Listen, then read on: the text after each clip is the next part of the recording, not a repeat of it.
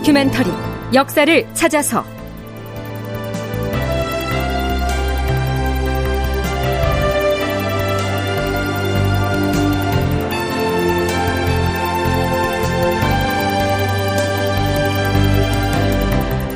제 1146편.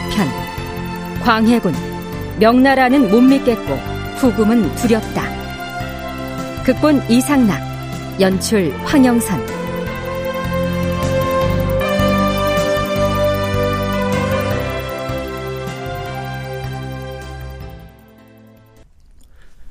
여러분 안녕하십니까? 역사를 찾아서의 김석환입니다. 서기 1622년에 해당하는 광해 14년 4월 18일. 이때는 명나라의 감군어사가 한양에 들어와서 중국 사신의 객관인 모화관의 여장을 푼 바로 그날이죠. 그 다음 날인 19일에는 국왕인 광해군이 감군어사 양지원을 공식 접견하기로 예정돼 있었는데요. 그 하루 전에 명나라의 도순무가 자문을 보내옵니다. 순무는 황제의 명을 받아서 이곳저곳을 순행하면서 감찰 업무를 수행하는 관직이지요. 실록에는 도순무라고 나와 있는데요. 성씨가 도씨라는 얘기입니다. 그는 감군어사 양지원과 함께 배를 타고 왔다가 평안도 용천에 남아 있었던 것으로 보입니다. 그런 그가 조선조정에 자문을 보내왔다는데요. 자, 과연 어떤 내용인지 비변사 대신들의 얘기를 들어볼까요? 전하, 신들도 비변사에서 도순무가 보낸 자문을 읽어보았사온데 내용을 보아하니 전선을 마련하고 수술을 파견하여서 적의 소굴을 정벌할 일에 대비하라 이런 내용이었사옵니다. 참고로 전선은 전함으로 쓸 선박을 말하고요. 물 숫자에 손 숫자를 쓰는 이 수수는 배를 부릴 선원을 의미합니다. 헌데 배를 백척이나 만들어 보내달라는 것이 아닌가? 우리가 당장 그 요구에 부응해서 백척이 되는 전선을 건조할 수가 있겠는가? 전하, 우리나라는 임진왜란을 거치면서 배 만드는 제목이 날만한 산에서는 거의 다 벌목을 해버렸기 때문에 그렇게 많은 전선들을 쉽게 만들어낼 수는 없사옵니다. 하오나 자문에 적힌 내용이 너무도 간절하니 어찌 딱 잡아 거절해서 기대를 꺾어버릴 수야 있겠사옵니까? 전하, 백척이나 되는 전선을 마련하기는 어려울 것이옵니다. 하오나 돈을 주고 사오거나 혹은 급히 새로 만들어서라도 수십 척 정도는 보내야 할 것이옵니다. 신도 그리해야 한다고 생각하옵니다. 다만 배를 운행할 수수를 구하는 일은 쉽지 않을 것이옵니다. 지난해 북경 가는 사신을 태우고 바다를 건널 때 배를 부리는데 능숙한 사람들이 모두 여순 앞바다에 빠져 죽었기 때문에 배를 운행해서 바다를 다닐 수 있는 사람을 찾기가 어렵사옵니다. 배를 운행할 선원이 없는 것만 염려스러운가? 그럼 몇십 척이라도 배를 건조에 바쳐서 도수무의 요구에 응해야 한다는 말인가? 듣건데 지금 중국의 둥주 등지에는 전선이며 상선들이 바다를 가득 메우고 있다고 하는데 왜 구태여 우리한테 배를 만들어 바치라고 하는 것인지 과일은 그 의도를 알 수가 없도다. 하오나 자문을 보낸 도순무에게는 당장의 답장을 작성해서 회답을 해야 할 터인데 어떻게 써보내야 할 것인지 우리는 임진왜란 때 배를 만드느라 제목을 모두 베어버렸기 때문에 전선을 만들어 보내라는 요구에 부응하기 어렵다. 이런 내용을 완곡하게 구술하라. 그렇게 딱 잘라 거절하는 것이 무리이다 싶으면 사정을 살펴서 몇 척이라도 만들어 보낼 수 있는지 고려는 해보겠노라. 이렇게 적당히 마무리를 하라. 네, 만일 조선이 전함을 건조해서 명나라에 보낸다면 어차피 그 사실이 누르아치의 후금에도 알려지겠죠. 이 시기 광해군은 명나라의 비위를 거스를까봐 조심하는 것은 둘째 문제고요. 우선은 후금을 자극해서 침략을 유발해서는 절대로 안 된다 하는 이 생각 때문에 노심초사하고 있었죠. 한중 역사문화연구소 이영춘 소장의 얘기입니다. 광해군은 하여간 말려드는 것을 싫어하죠. 명나라 후금 사에 명나라를 지원했다가는 또 후금의 보복이 있을 거고 대표적인 게 심화 전투에서 명나라 군대 지원하다가 우리 1만 3천 명이 포로, 죽거나 포로로 되고 그런 사태도 있고 했으니까 광해군이 말년에 명나라에 대해 대단히 피곤하게 생각하죠. 그러니 뭐 명나라가 선박을 군함을 백척을 보내라 이런 거는 고려할 대상도 아닌 거죠. 광해군 입장에서는요.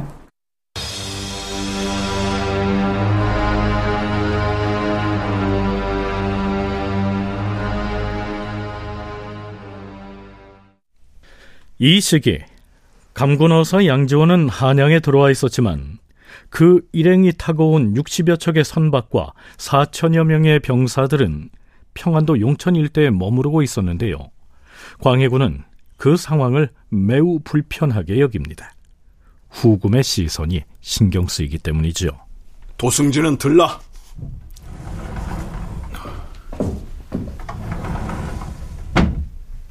예, 주상 전하. 함명하시옵소서. 이번에 중국에서 건너온 선박이 60여 척이라 하였는데 그 배들이 어디에 정박하고 있는지 아는가? 병조나 비변사로부터 들은 바에 따르면 평안도 용천 앞바다와 철산 앞바다 그리고 일부 선박은 청천강과 배강 쪽에도 정박을 하고 있는 것으로 아옵니다. 이런 이런 한눈에 보기에도 중국 배가 우리나라 강과 바다에 가득 차 있는 모양이 아닌가? 어찌 이러한 일이 있다는 말인가? 비변사로 하여금 어서 빨리 의논을 하여 처리를 하도록 하라. 크게 후회를 남기는 일이 없게 서둘러 조처하라. 앞에서 언급된 폐강은 대동강을 말합니다. 명나라에서 감군어사 일행이 이끌고 온 배들을 평안도 용천 앞바다는 물론이고요. 청천강, 대동강에 이르기까지 마치 전시를 하듯이 쭉 늘어놨으니까 후금 측에서 보면 이 무슨 사태가 벌어지겠느냐 이런 얘기를 하고 있는 것입니다. 그런데요. 광해군은 그것으로도 모자랐던지 또다시 승정원의 승지를 부릅니다.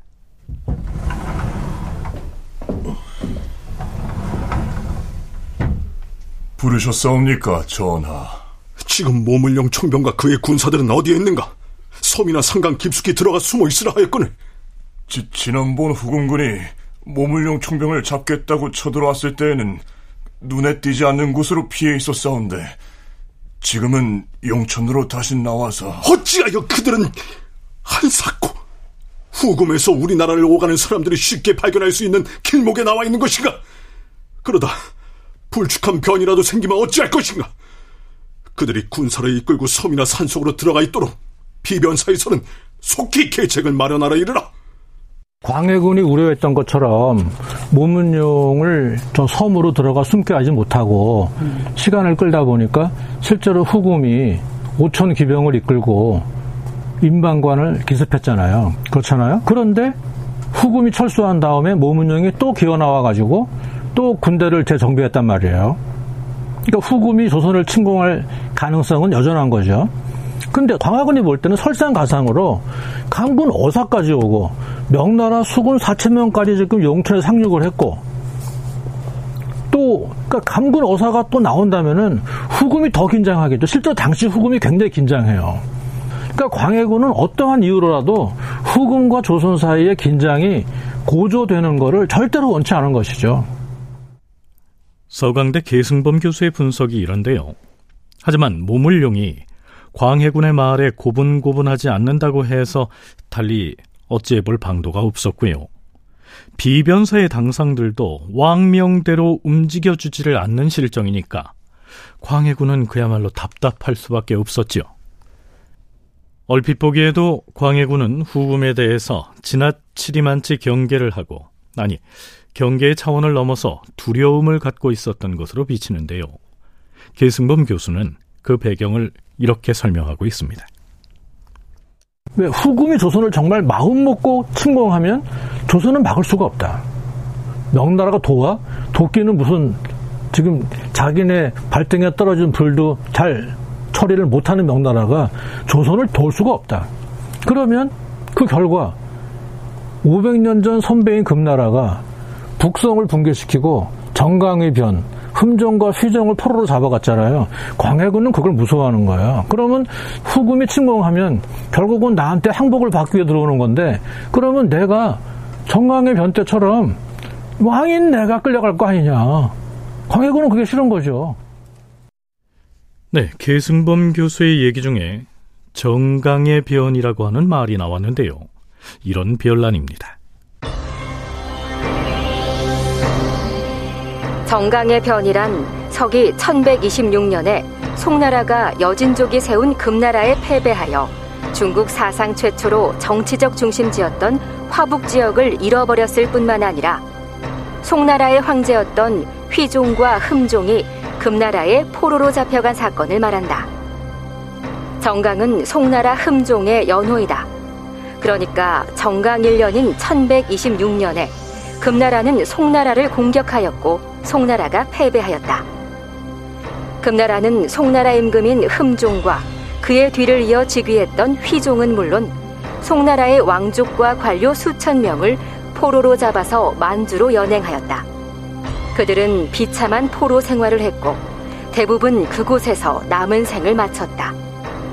또한 송나라의 황후와 황제 모친 등 여성들도 모두 기방으로 보내지는 바람에 송나라의 한족 여성들은 기생이 되어서 여진족에게 희롱당하는 치욕을 겪게 되었던 것이다. 그런데 그때 금나라를 세웠던 여진족의 후예가 광해군 때에 와서 다시 후금을 세워서 막강한 위세를 과시하고 있었으니까요. 만일 조선이 그들의 침략을 받아서 무너진다면 광해군 자신도 금나라에 끌려갔던 송나라 흠종의 신세를 면치는 못할 것이다. 이러한 두려움을 갖고 있었던 것이죠.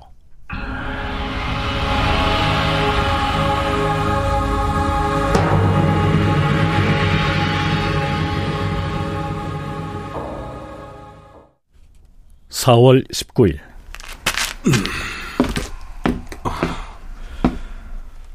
감군 어사를 접견하기로 했으니 남별궁으로 가자.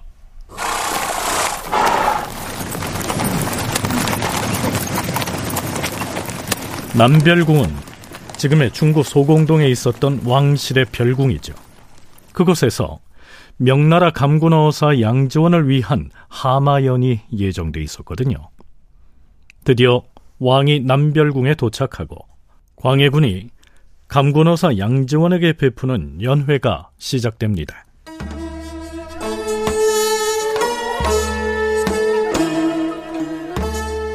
광해군은 연회가 시작되자마자 양지원에게 명나라가 어쩌다가 이 지경이 됐는지부터 하나하나 따져 묻습니다.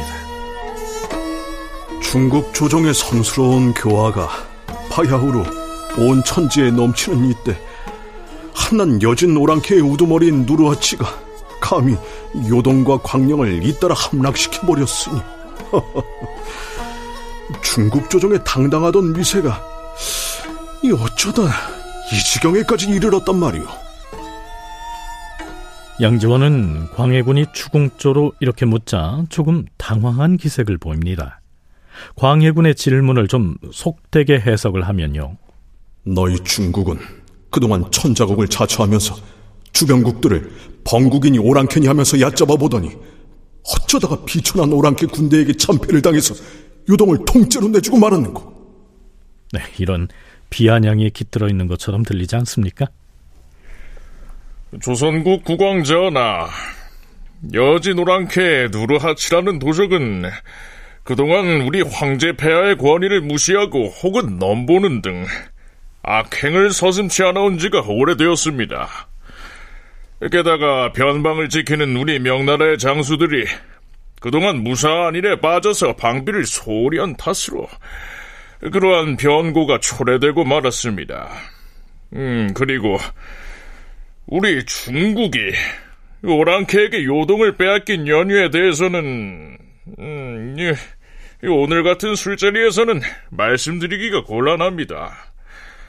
나중에 조선의 접반사와 비밀의 의논을 해서 국왕께 세세히 통고를 하겠습니다. 참고로 이때 감군어사 양지원의 접대를 맡았던 접반사는요, 중국통으로 자타가 공인하는 이정구였습니다. 음, 그건 그렇고, 과인이 매우 궁금히 여기는 것이 있어. 말씀하십시오, 국왕 전하. 노르와 치의 군사들이 지금 어디 어디를 차지하고 있는 것이오. 그리고 중국 조정에서 대군을 움직여서 후금 모랑캐를 다시 정벌할 것이라는 말을 들은 지가 이 까마득히 오래됐는데 그 시기가 도대체 언제인지 과인은 그 자세한 계획을 듣고 싶소이다.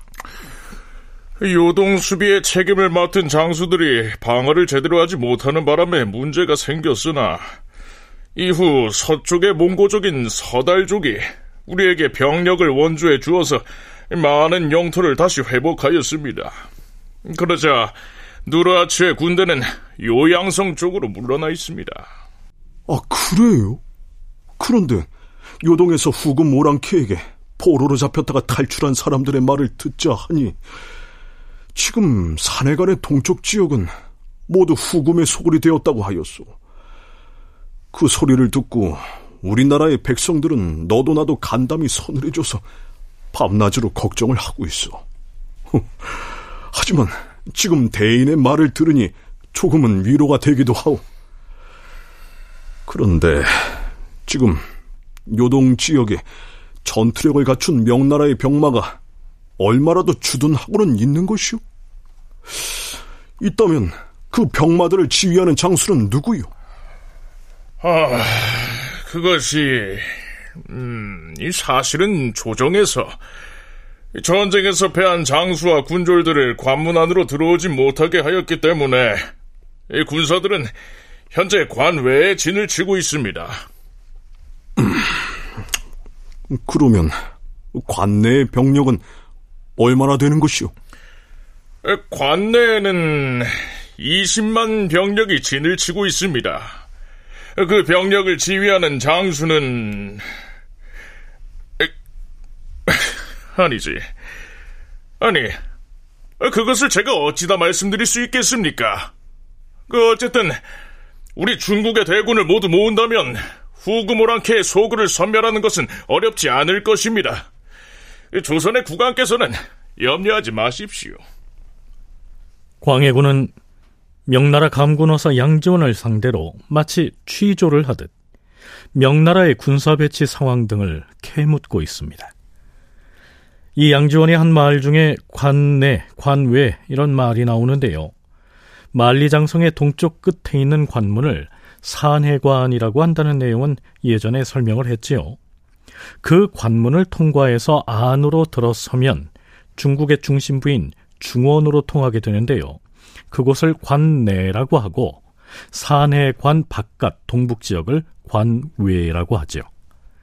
그러니까 감군어사 양지원의 말에 따르면 요동에서 명나라 군이 후금에게 패한 뒤로는 명나라 조정에서 산해관의 빗장을 닫아 걸고 패배한 장수와 군사는 관내로 들이지 않았기 때문에 관외에 머물고 있다. 뭐 이런 얘기가 됩니다. 광해군은 양지원의 입을 통해서 요동 전역이 후금의 수중에 넘어가 버렸다는 사실을 재차 확인한 것이죠. 자, 그렇다면 이 양지원은 조선 조정에 구체적으로 어떤 요구를 하게 될까요? 다큐멘터리 역사를 찾아서 다음 시간에 계속하겠습니다.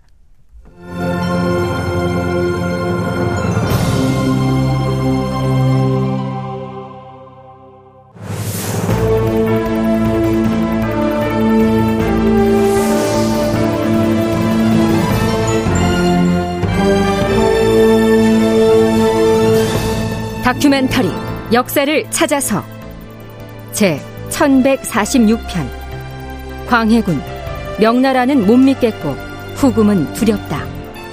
이상락극본 황영선 연출로 보내드렸습니다.